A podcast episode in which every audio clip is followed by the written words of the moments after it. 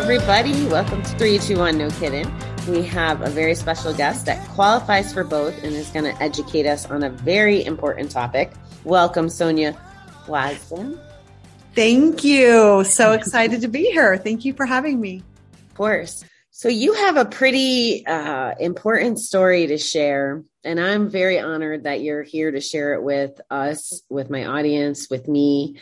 Would love for you to introduce yourself maybe where are you where are you calling in from? Maybe you know a little foundation let them get to know you first and and then we'll take it from there. Okay. So i live in west des moines iowa. I have been married 30 years. I have three children. I am a keynote speaker. I am a mental health advocate and i'm an author of my book my memoir an impossible life which is the Eric Hoffer 2022 grand prize winner. Um, I am a suicide survivor.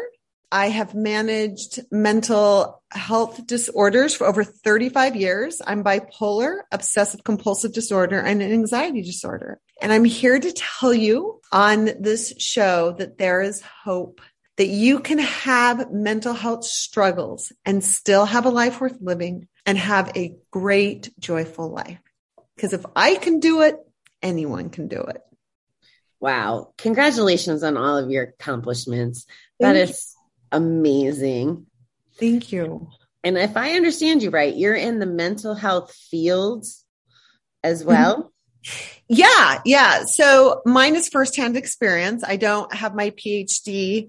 I don't um you know, I have my undergraduate degree, but it's not in that. But mine's a firsthand experience. I am part of Newsweek's expert uh, forum, and I'm a um, I speak about mental health to Fortune 500 companies, doctors, hospitals. They all have me.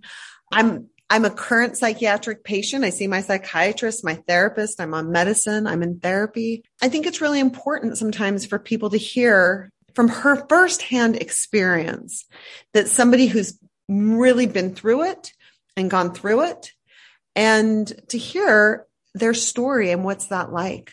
Well, and you just proved that having bipolar, having OCD, having all these mental health you can't even call them obstacles because you've proven that they're not obstacles because you've accomplished so much. So I that alone, like if we press stop right now, that should inspire everyone and give everyone hope. So I love that that's the kickoff to this conversation.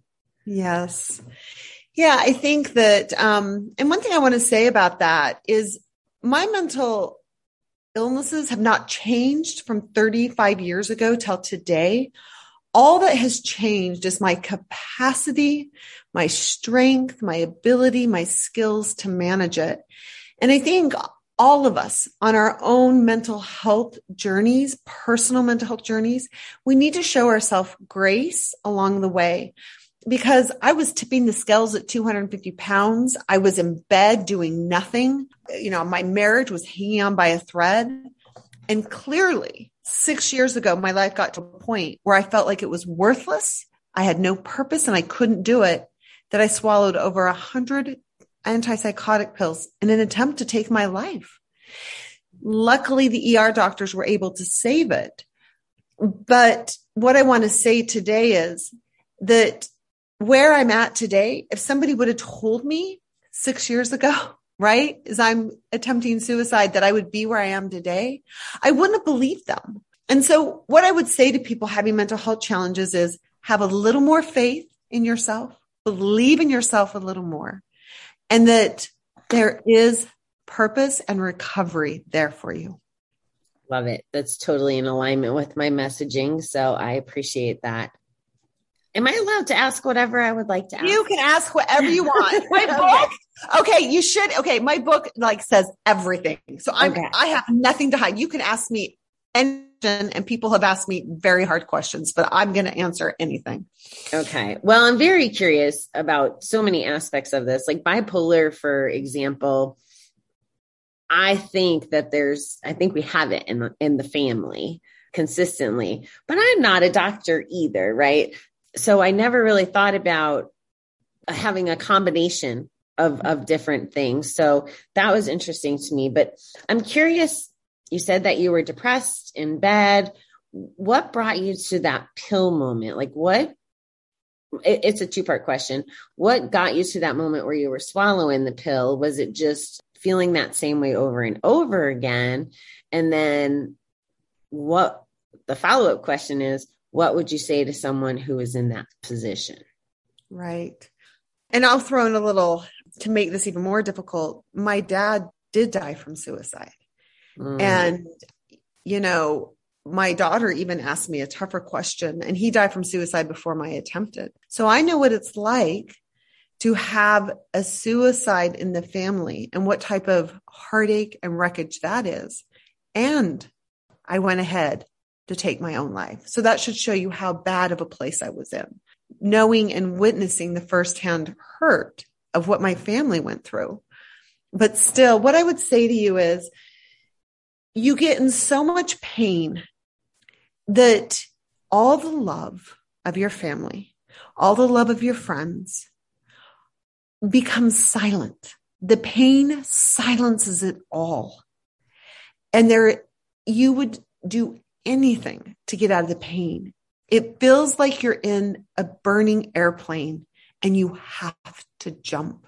And so you people ask me, and I don't want to get emotional either, but um, it's a really tough place to be because obviously I didn't believe my life was worth saving, right? But thankfully there were doctors who did see value in my life and saved my life. And I was in the ICU at a time that I didn't. I thought it was worthless. I thought it was hopeless. So that is where people get. It's the pain they want to get out of. They don't want to hurt their loved ones. They don't want to leave their loved ones. And it's the hopelessness and the darkness that just silences everything. Were you, did you ever use substances? Like, were you a drinker at all or a, like, did you self medicate in any way before this happened? Okay. So in my religion, we don't drink alcohol or smoke or do drugs. Thank heavens, or I would be an addict. And I'm just going to say that straight up. So I used food as my um, addiction. So I gained, I, I was tipping the scales at 250 pounds. I, I could not eat enough. I could not shove enough food in me to fill this empty, gaping hole. Right. There was not enough food that could do it. Mm. Um, and I've lost 100 pounds and I've kept it off, but that was through gas. I mean, I want, I wish I could tell you, oh, I was healthy. I wanted this fabulous diet. No, I got gastric bypass surgery, which gave me a leg up. But, you know, there's a lot of people who eat through their gastric and I've been able to maintain. There are some blessings in the world that I don't question. so that one, I just feel like I'm going to take it but I, would say even today, I'm still very much an emotional eater, just not, you know, a whole cake, a whole pizza, a whole box of ice cream all in one sitting. Right. Yeah. You brought up that your father had, I have a friend that's very sensitive about the language. So he yes. calls it completing suicide okay. versus attempting.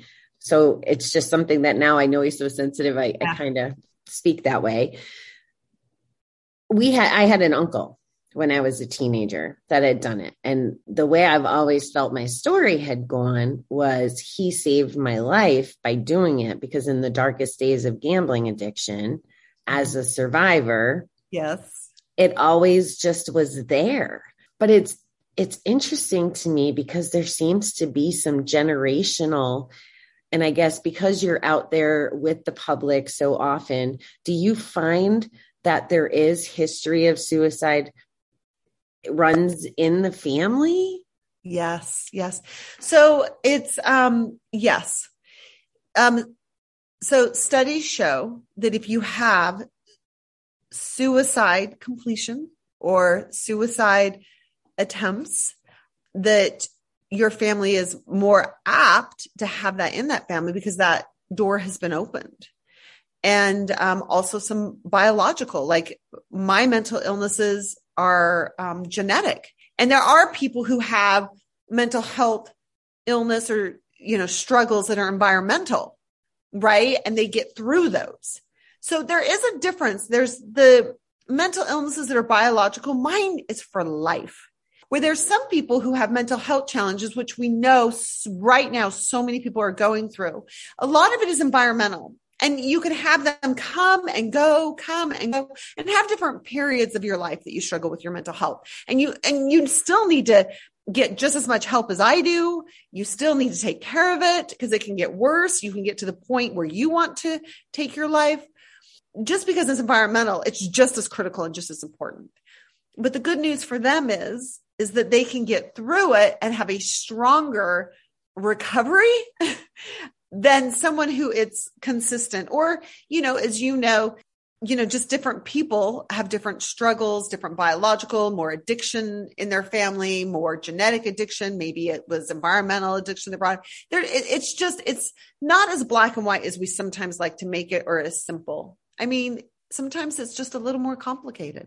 I believe that to be true as well. And it is different per situation. I think I started getting my only benchmark or, or connection to it had been Uncle Charlie.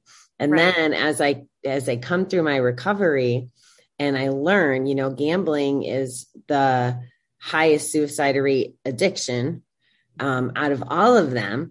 And there's some logic too, you know, because drugs and alcohol can actually kill you in a different way. So there's no physical way, I guess.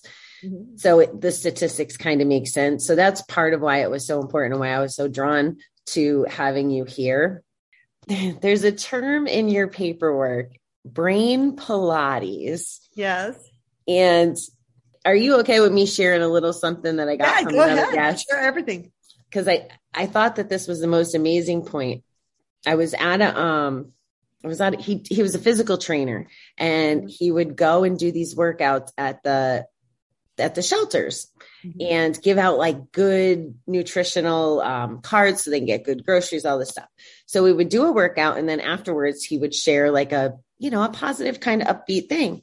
So he asked the room one night, he says, would you rather lose all your teeth or your capacity to remember, like your brain? And of course, everybody's like, well, obviously we can live without our teeth, but we can't live without our brain. And he goes, well, how can we brush our teeth three times a day, but we don't do anything to take care of our brain? Mm-hmm. So your brain Pilates sounds like something that could be a tool for taking care of the brain. Am I on the right track? Yes. Yeah. My brain Pilates about is taking care of your mental, your mental health. Yes. Yes. Do you want to expand on that and share what? Sure. Sure. Brain Pilates, three ways to have mental health strength you know, we always hear the typical eat right, sleep, exercise, and those are so critical for our mental health. But also, there's other things that are just as important. So, one of the tips for brain Pilates to build mental health strength is I always tell people to put an alarm on your phone or your watch. And when that alarm goes off for 60 seconds, I want you to stop everything you're doing and to start taking and do, and you have to find what works for you. Either sit and deep breathe with your eyes open or eyes closed, or have music playing and deep breathe, or stand up and dance to one song. Just dance, even if you're all by yourself, just dance. And w- what that 60 seconds of just stopping and just dancing or deep breathing or listening to your favorite song or go step outside. Because you know, so many people are working from home now. That alarm goes out. No, you go step on your porch and look up to the sky. If it's raining, if it's cold, doesn't matter. Breathe in the winter air. Just connect for 60 seconds to something other than our phones, our computer, our work. And I'm telling you, it works. And I have a mental illness severe. So it works for me. It will work for anyone. I say do that three times a day and that builds mental health strength because it pushes pause and it forces us just to take that. And it's only three minutes a day, 60 seconds at a time to do something that just kind of strengthens you and shakes it up and brings a little joy. And so it's funny. I have people write into me to say, okay, I did my 60 minute dancing and they end up smiling or laughing as they're doing it.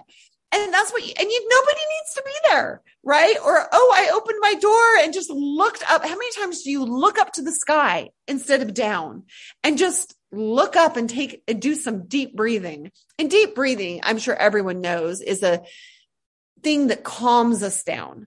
So that's also, it builds mental health and brain strength and it's getting oxygen in your body. It's calming you down.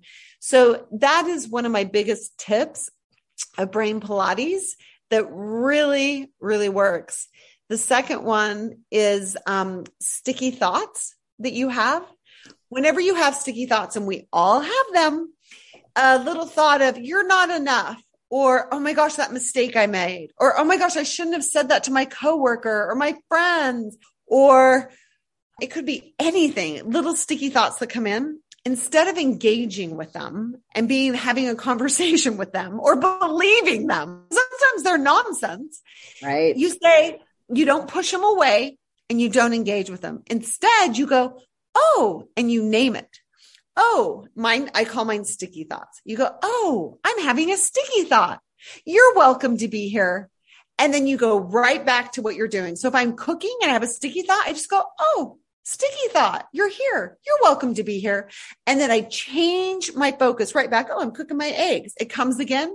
Oh, hello, sticky thought. You can be here. And then you go back and they lessen and they go away because you're not fighting them. You're not ignoring them because they want to be heard, but you're not engaging in them. That's brilliant. I learned that through therapy. That is brilliant. Mm-hmm. Yeah, I don't know how how to survive without therapy. I tell people all the time I'm like, "Well, where do where do the people who aren't addicts go to learn like all their life lessons and personal development and and then I realized sometimes it's church and, and there's different methods, but for the longest time, I couldn't figure out where normal people went to get mental health stuff. So tell me if you had to describe your mission, like why are you putting yourself out there? Why are you writing a book? Why are you here with me today? Like what do, what do you want to accomplish? I feel like addicts, as you know, I was not only did I emotionally, but I was a shop addict. I spent over $150,000 in three months on worthless items. Okay. So the hit, right? Shop, you get a hit. Shop, shop, buy something, get that hit, that adrenaline. What I want to say to people is don't shame yourself. Don't feel you're alone. You're not alone. I wanted to speak up and share the unvarnished truth. In my book, An Impossible Life, I share the unvarnished truth. It's like you get in a car with me and you get to see what it's like to be involuntarily committed into a psychiatric hospital, how I got to my suicide attempt, how, what I, how I spent $150,000 in three months. You get to see what that feels like, what my thoughts are, and then how I overcome it and recover at the end. And I feel like I put my life out there. I put my memoir out there. I'm out speaking about this because if there's one person that I can let them know you're not alone. There is hope. You will get through this. Then it's all been worth it.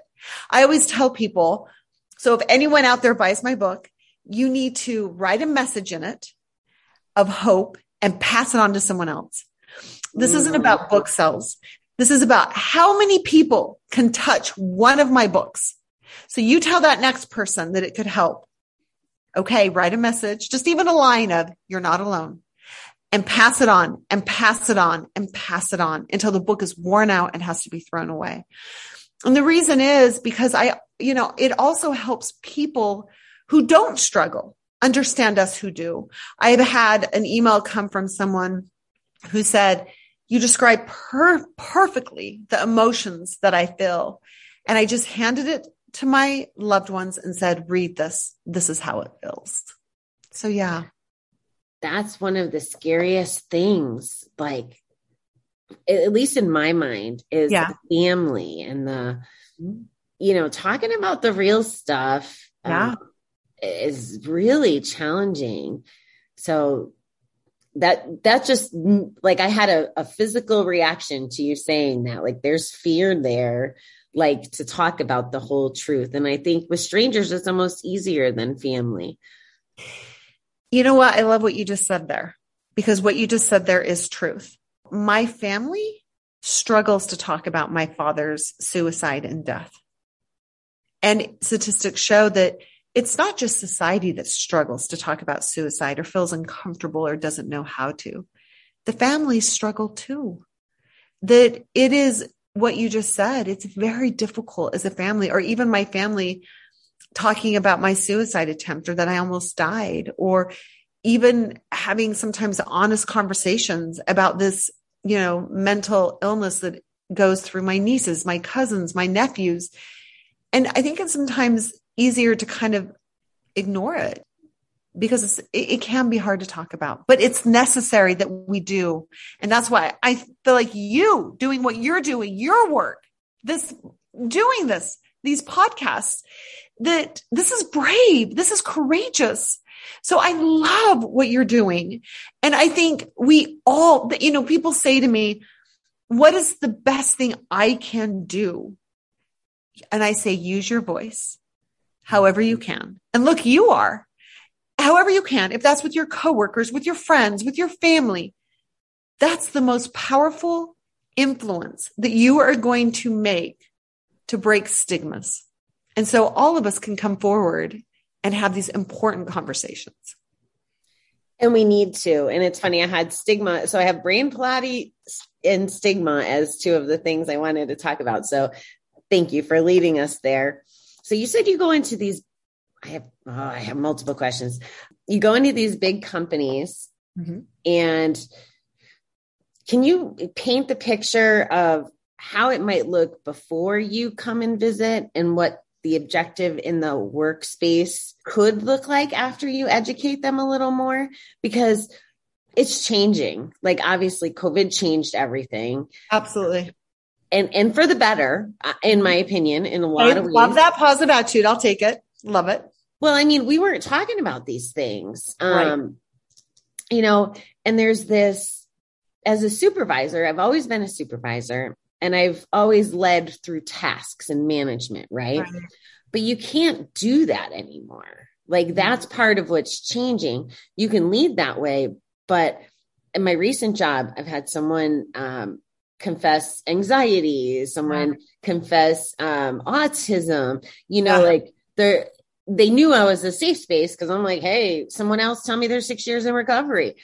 I yeah. created that environment, but there's still this. Now you have this people component and the the get the job done component and it's it can be tricky to navigate or at least that's my experience so far so i'm curious about what what are these companies trying to achieve is it i wouldn't imagine it to be water cooler chat to be like you know i got diagnosed with or um, i'm struggling with like what is the culture like do you understand what I'm trying to ask? Yeah, I, I do. I, I, think we're in a, um, what you rightly said, we're in a moment of transition right now.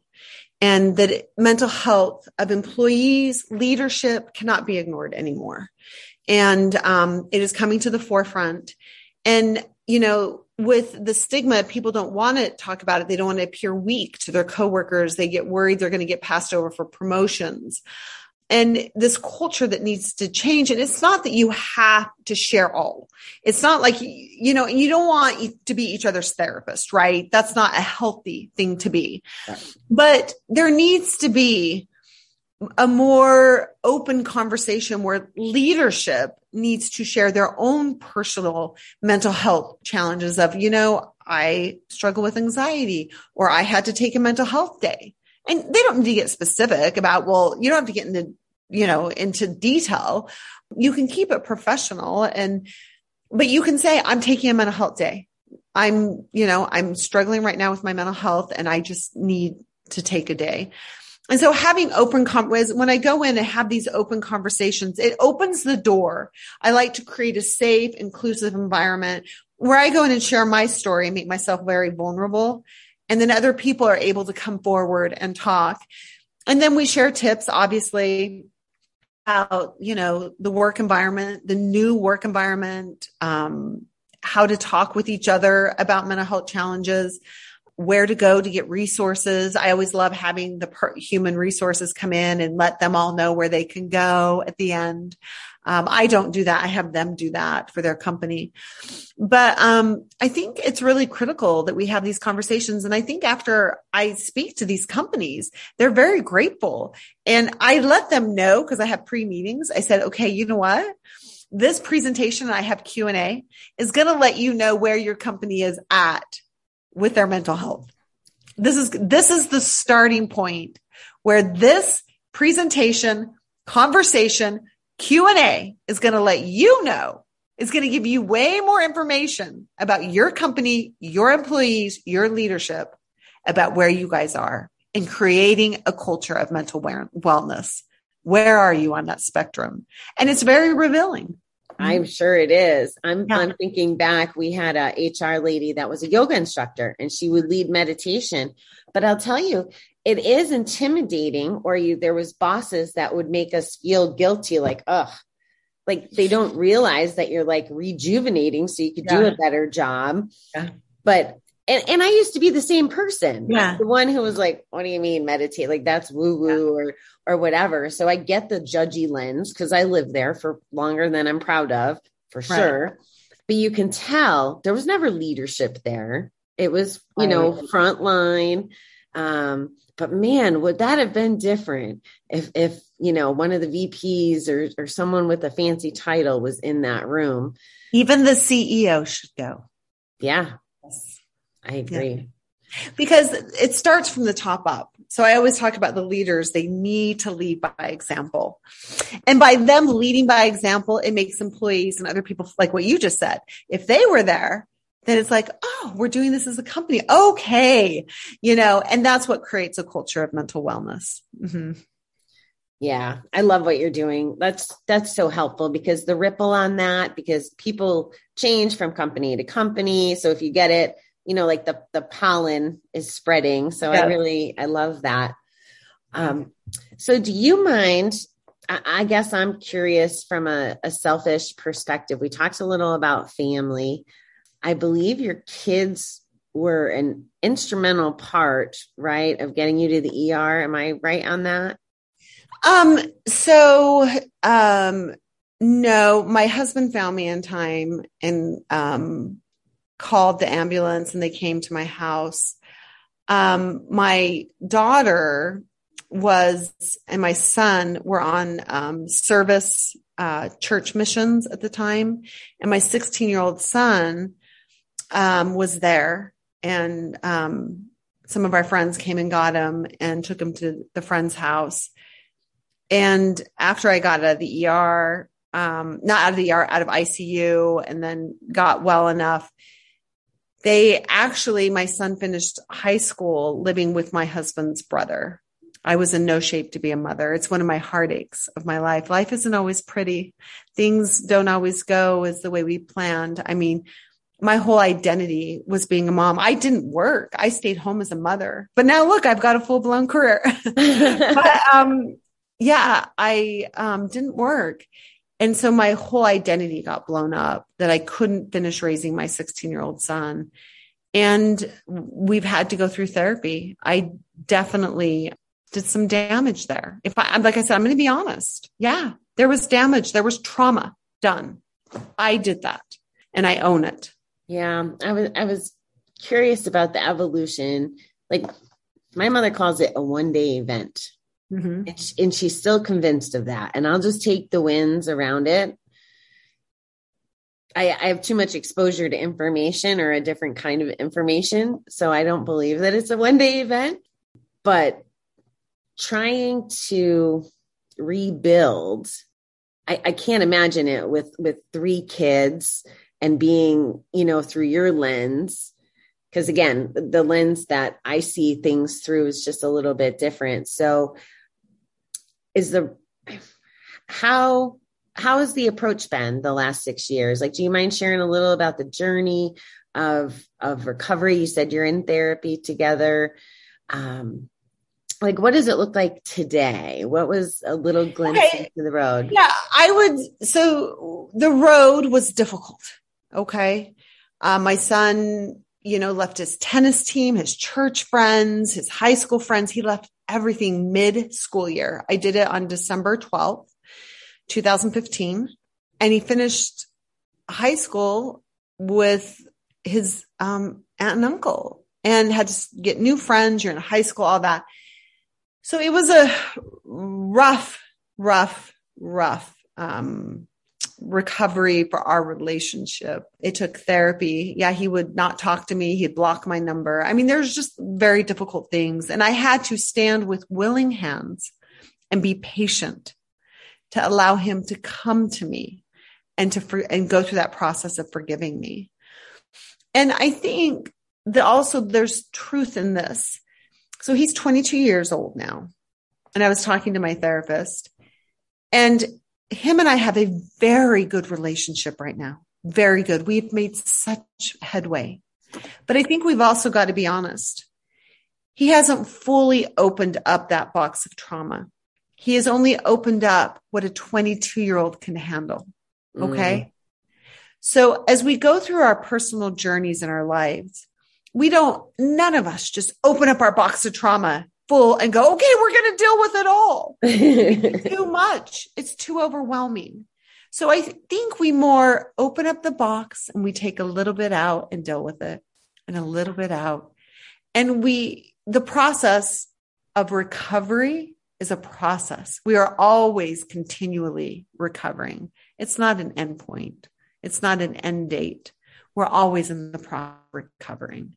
And so that's where I would say my son and my relationship is very good. I'm, he just came and visited for the 4th of July. We had a wonderful time. We love each other, but we are in that process of recovery.